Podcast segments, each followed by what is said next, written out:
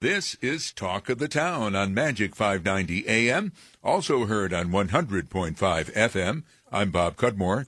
Joining us is Kathy Sheehan, the mayor of Albany. In a few minutes, we'll welcome Jason Bonafide of the Office of Special Events to talk about next weekend's Tulip Festival. We begin with constituent questions for Mayor Sheehan. First question comes from Nicholas, who says, Mayor Sheehan, I'm just a regular resident of the city of Albany. I saw a few comments you'd made a few years ago regarding trying to get Verizon Fios in the city proper. There also, I believe, was something in the council recently about the possibility of municipal broadband in the city. I'm wondering if there were any plans to continue trying to convince Verizon to service the city, or if any possibility of the city itself providing fiber internet service to residents Frankly, I'd prefer to see a municipal city-run fiber fiber network instead of Fios, whereas Verizon only cares about profit. A municipal system would have to only worry about paying for itself and maintenance long term. I think that'd be a better option. But I think one thing is for sure, if the city's to continue looking to redevelop, become a truly 21st century city, high speed uh, internet will be a must. What do you say to Nicholas's question? Well, I agree with his last statement. We need to make sure that we remain on the leading edge of uh, both high speed and what that means because the speeds just get faster and faster. And then also the digital divide that we see. We cannot uh, leave out an entire portion of our population from uh, access to internet services, and so it has to be affordable. So we have a um, consultant that is working on this. We brought together a group of people who are really passionate about broadband in the city. All volunteers, um, really from every spectrum of the city. You know, people who are looking to make sure that we can attract high tech businesses and people really concerned about our students. And so that work is being done and we're looking at what the options are. I can understand the benefit of looking to do it as a municipality. One of the things I get concerned about, though, is that boy, you know, mm-hmm. we know technology changes really rapidly, and so, um, you know, before we're going to invest taxpayer dollars, I think we really have to look at what the landscape is like. I continue to urge FiOS uh, and Verizon to not redline the city. It is very frustrating. They have not delivered on their promise that they made in New York State. Um, and we, uh, you know, continue to be frustrated um, that they have not made the investment in cities like Albany, in New York City, even doing the things that they uh, indicated that they would do uh, in New York State. Another question. A neighbor told me that the city of Albany, writes a constituent, gives out free poles to go fishing. Where do I go to pick them up and how long can I take them out? Is this true? Well, isn't that a great idea? well, so this the city itself does not give out the free poles, but the wonderful Albany Public Library, uh, which is uh, you know really a treasure here in Albany, um, does allow people to check out fishing poles from their Washington Avenue branch. So if you go to the the main branch of the Albany Public Library. You can uh, check out a pole. If you want to call just to make sure that there's going to be one there, the number is 427 4300. Uh, all you have to have is a library card and provide your own bait, and you'll be off to uh, the races. A great place to fish is a place that we uh, stocked uh, earlier in the week oh, yeah. uh, out at Six Mile Waterworks. The DEC stocked that with 2,000 trout. They looked good. uh, we have a lot of fish out there, and I'll tell you, it was pouring rain, and there were dozens of people there excited to kick off fishing at Six Mile Waterworks. Yeah, I saw that picture. That was something.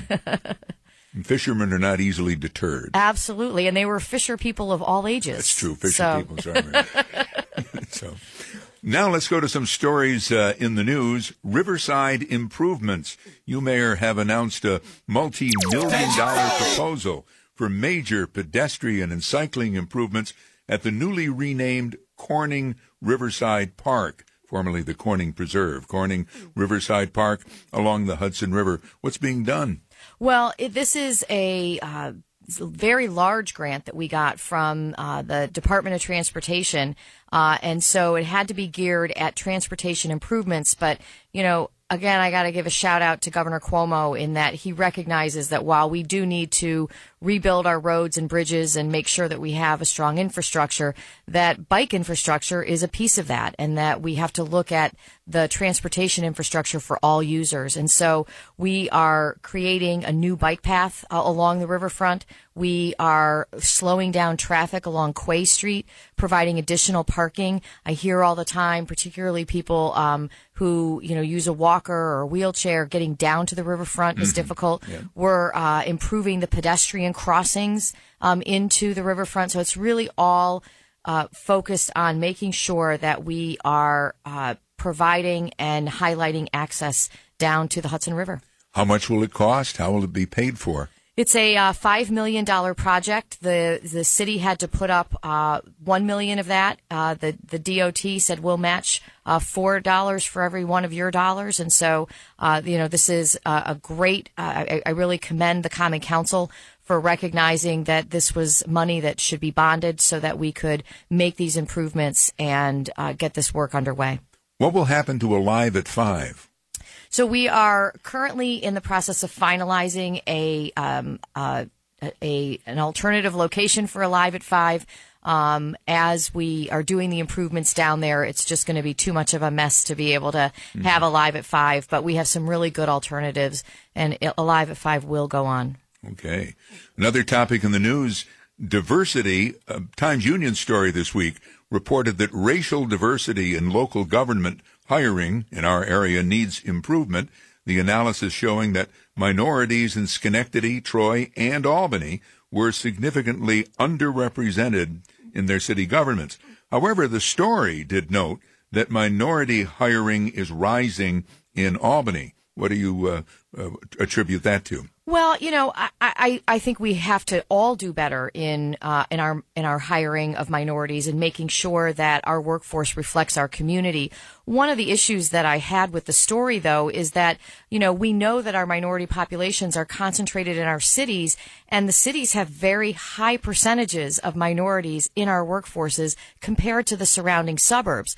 So I think that we need to make sure that we're sending a message that African Americans can cross municipal lines and work in other communities. And it just really seemed to, if you looked at the chart, seemed to indicate that if you were a predominantly white city, it was okay to have an all white workforce. Um, and, and, I think when you look at Albany County being 17% minority, that every municipality in the county should be aspiring to have minority representation. But I'm very proud of the fact that, uh, you know, the we've had 54 hires uh, of new employees since 2015, and 44% of those new hires were black or Hispanic, uh, which is higher than the proportion of um, minorities in the city of Albany population. So under my leadership, we are making strides. We're moving forward. We need to do more. We particularly need to do more with police and fire. Um, you know, when you take out police and fire and you look at the Albany workforce, we actually are very, very close to matching the city population. We need to do better with police and fire. And there recently was a new class of firefighters, not one of them a minority, uh, and but but you had a specific.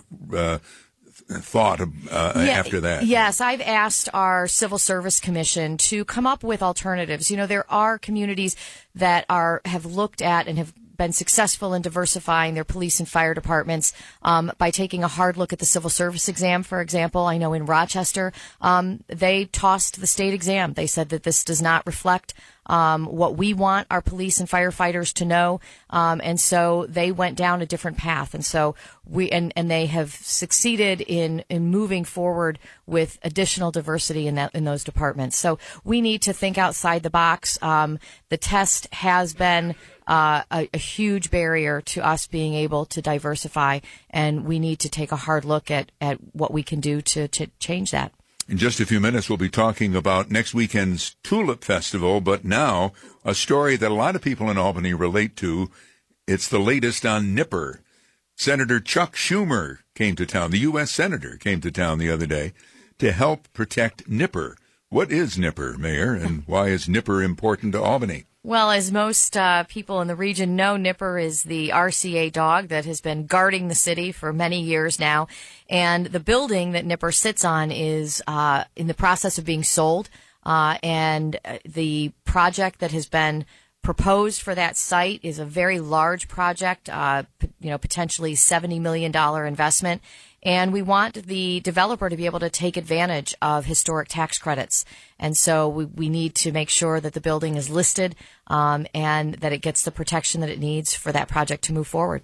And this is the building on Broadway in what they sometimes call the warehouse district. That's right. And we're seeing tremendous investment in that warehouse district. We recently um, adopted new zoning that allows an expansion of the number of uses in the warehouse district, and so it's a really exciting project. And uh, you know, we're looking forward to making sure that Nipper watches over the city for many, many more years to come. And as the uh, Tulip Festival gets nearer, we have a story on the Dutch connection to Albany. This is Nijmegen, a World War II era Dutch film missing for six decades uh, has been found. It's a cinematic thank you to Albany citizens for sending a shipload of relief supplies to the war ravaged city of Nijmegen in the Netherlands. And then they uh, kind of had a city to city relationship for a time. A private collector has found this film I understand also you recently had a Dutch visitor to the city. We did, we did. And so we're really working to ensure that we are reaching out and using all resources that can help to highlight the Dutch heritage that we have here in the city of Albany and our Dutch roots, as well as the broader region. And that is a, a great segue to our wonderful Tulip Festival, um, because again, it's about building those linkages and uh, we really think that there's an interest in uh, the Netherlands uh, in highlighting the connections of uh, the history here in Albany back to the Netherlands, and so I- am excited about what what we have uh, coming down the pike at the Tulip uh, Festival. I'll, I'll, give a little preview on the Friday, um, we where we scrub the streets, and then mm. everybody processes to the Tulip Luncheon. There's going to be something new for people to see on State Street, and I'm very excited about it, and it's directly related to our Dutch heritage. Joining us as always, the Mayor of Albany, Kathy Sheehan, and now we welcome Jason Bonafide of the Office of Special Events and Cultural Affairs to preview next weekend's Tulip Festival. But uh, before we went to, to break, um, uh, Mayor, you kind of teased us, as they as we do in the media business, with something new at the scrubbing of the streets. Are you going to unveil that, or is that going to be a secret till next well, week? Well, it, it, will be a secret until next week. But I encourage everybody to, uh, if they come to the street scrubbing, to keep their eyes on State Street. We'll direct you where to go, and um, it's a, just a little preview of of things to come in how we are trying to capture and highlight our wonderful, rich history in the city of Albany. Again, uh, Jason Bonafide joins us now. He's been with the city, I believe, about nine years in uh, the Office of uh, Special Events. What are some of the highlights of the 2016 Tulip Festival? Well, uh, as the mayor mentioned, we kick off with our street scrubbing on May 6th. Uh, it's a, a, beautiful traditional event that actually harkens back to our Dutch heritage. It's something that was it's a it's a traditional mm. way to kick off a big ceremony in the Netherlands, and it's been practiced for hundreds of years and we're happy to incorporate that as our uh, kickoff ceremony for the Tulip Fest. So that'll uh, start things off on Friday, May 6th, and then we open up Washington Park to vendors, live music, kids activities, uh, all all nature of fun, locally centered uh, things on Saturday and Sunday, May 7th and 8th. So the the festival itself will run from 11 a.m. to 6 p.m. It's all free. We have all, all sorts of great stuff for people to check out. And uh, we're really looking forward to uh, getting into the 68th year of this event. And as you say, it, it takes place at Washington Park. Um, both uh, days of the weekend, Saturday and Sunday, with live entertainment. I mean, that's one of the big features on was it three stages? You Absolutely, have? yeah. So we have our main stage at the Washington Park Parade Grounds, and uh, we're we're going to be welcoming the band Langhorne Slim to headline on Saturday. They're uh, a well well known festival favorite band. Uh, they've been featured on Late Night with Conan O'Brien, David Letterman. Uh, they have a, a, great new album out, so we're excited to have mm-hmm. them on board. And then on Sunday, uh, we will have uh, Jonathan Edwards, who is actually a favorite here on Magic 590, a, a great uh, folk artist mm-hmm. who's got about 40 years of wonderful music in his uh, in his bag. So mm-hmm. he'll be our headliner on Sunday. Uh, another thing we're very excited about this year is that each stage of the Tulip Festival will host local artists for the first time in many years. So we'll have uh, local acts on both the main stage and our local 518 stage at the Washington Park Amphitheater. Uh, that's a, a fully uh, local based stage. So it'll be completely Capital Region artists at the Lake House stage all day on Saturday and Sunday. And we also have a Kid Zone stage, which hosts family friendly entertainment in our popular Kid Zone area. Yeah, something specifically for the kids. Absolutely. So we'll have everything on that stage from magicians to uh, the Music Mobile, who's uh, a local uh, favorite community. Yeah. Uh, community organization. Uh, Ruth Pelham from Music right. Mobile will be performing. Uh, we'll also have a performance from Art Partners, which is a local dance company, and uh, the Park Playhouse. So we're really uh, going, uh, really going above and beyond with featuring local organizations and uh, kind of shining a, a light on the community, uh, so people can take something away from the Tulip Festival and maybe go out and support some of these organizations in their day to day. And how are the tulips? 140,000 tulips? 40,000, yeah. We, uh, our city gardener, Jess Morgan, does a wonderful job every year. She's got a very small crew and they, they work really hard, basically year round to make this happen. Uh, so one message that Jess did ask us to pass along is that the peak of the tulips will actually be this, this weekend. So it would probably be a great idea to stop down this weekend just to view the tulips and see them kind of at their height. Uh, they'll still be in great shape for next weekend at the Tulip Fest, but it would be a good idea to take a couple trips just to sort of see the progression. Now, Mayor Sheehan, uh, this uh, festival started in the administration of Erastus Corning uh, when his administration wasn't that old back in 1949. So, what are your thoughts on the Tulip Festival? Well, you know, it is uh, just uh, some an opportunity for us to really celebrate the beginning of spring. Uh, when you look at all of the different events and how it has transformed, I think we've gotten it to a place where, you know, not only do we have great food and great entertainment, um, but there is uh, this year a fine arts component. Um, so there's an opportunity if you're interested. Um, the uh, Albany Center Gallery, and maybe Jason can talk a little bit more about what they're going to be doing because it's really a cool project. Um, but you know, really, truly something for everyone except, except for us dog lovers. We need to leave our dogs at home. Oh, really? Yes. it you know, it has grown so much and we have such great crowds there that uh, we do ask people to leave their dogs at home because you know you've got everything from you know people pushing strollers to people with walkers to you know all kinds and everything in between and so Um, that that's our one our, our one rule and, and par- pardon me, is it oh, what's the name? Odell. Odell, yes. You know, Odell, Odell. will be at home. That's he will be at home dog. yes Okay. Well, uh, Jason, what about more on that uh, fine arts program? Yeah, we're excited to work with Albany Center Gallery for the first time on this project this year. Uh, on Saturday, they're going to be hosting the Albany Center Gallery live art tent, and they'll have a number of local artists that will be painting a Dutch and tulip and Albany inspired mural that the public can both watch come to life and participate in to, to some degree. So we'll have that tent set up near our fine art show, so you can you can visit a, a number of local artists and buy their work. And right nearby, we'll have that live art tent on Saturday, so you can mm-hmm. see some of our artists actually in the process of painting a, a masterpiece. Very good. Once again, the Tulip Festival is a week from uh, this weekend, and you will be crowning, or maybe you mentioned this and it went over my head. You you, you have the uh, Tulip Queen. We do, uh, and that's a tradition that dates right back to the beginning of the festival. It started as a more traditional beauty pageant, but it's turned into this wonderful literacy uh, program. These five girls uh, that are part of the Tulip Court work together all year long on programs in our schools and with community organizations, and they really just do a, a lot of wonderful volunteer work throughout the community. So uh, we'll actually be announcing the finalists for the Tulip uh, for Tulip Queen uh, very shortly. So keep an eye on that, and uh, we'll crown our queen on Saturday at the Lake House stage at noon. Okay, very good.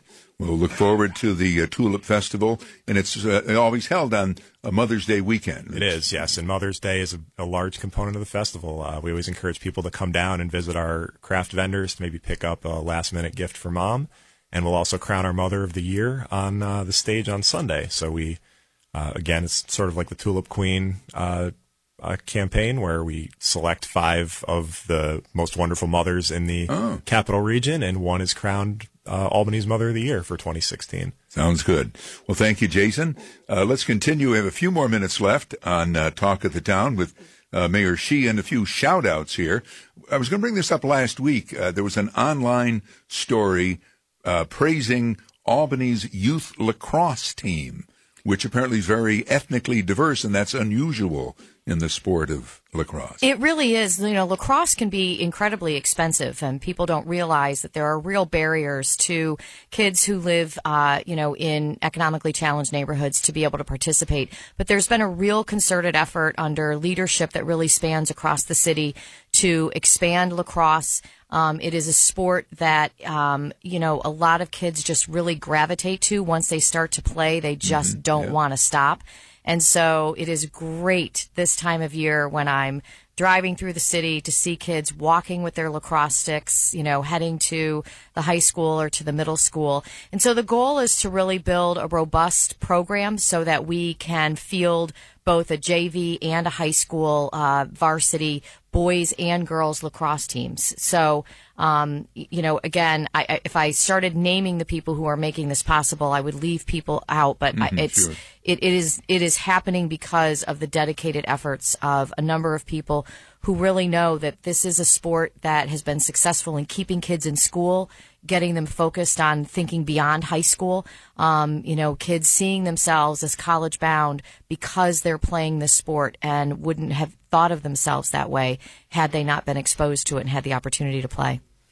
Another uh, shout out, and also in the news this week, uh, an immigrant center. Uh, I'm not sure how it's pronounced. It's R I S S E, Rise, perhaps, is uh, rising from the ashes, as the newspaper reported, after an unsolved suspicious fire in 2014 destroyed the immigrant and refugee outreach center in the Pine Hills neighborhood, but it's been rebuilt.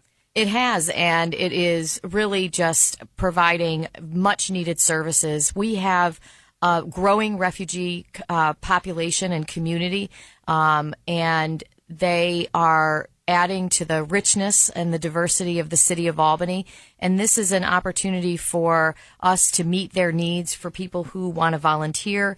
Um, and it really provides all kinds of services, not just English as a second language, you know, English uh, learners services, but, you know, also just help in sort of navigating and understanding, uh, you know, everything from, you know, what to do when you move to get your utilities turned on mm-hmm. to advocating for your kids in school if they maybe have some special needs.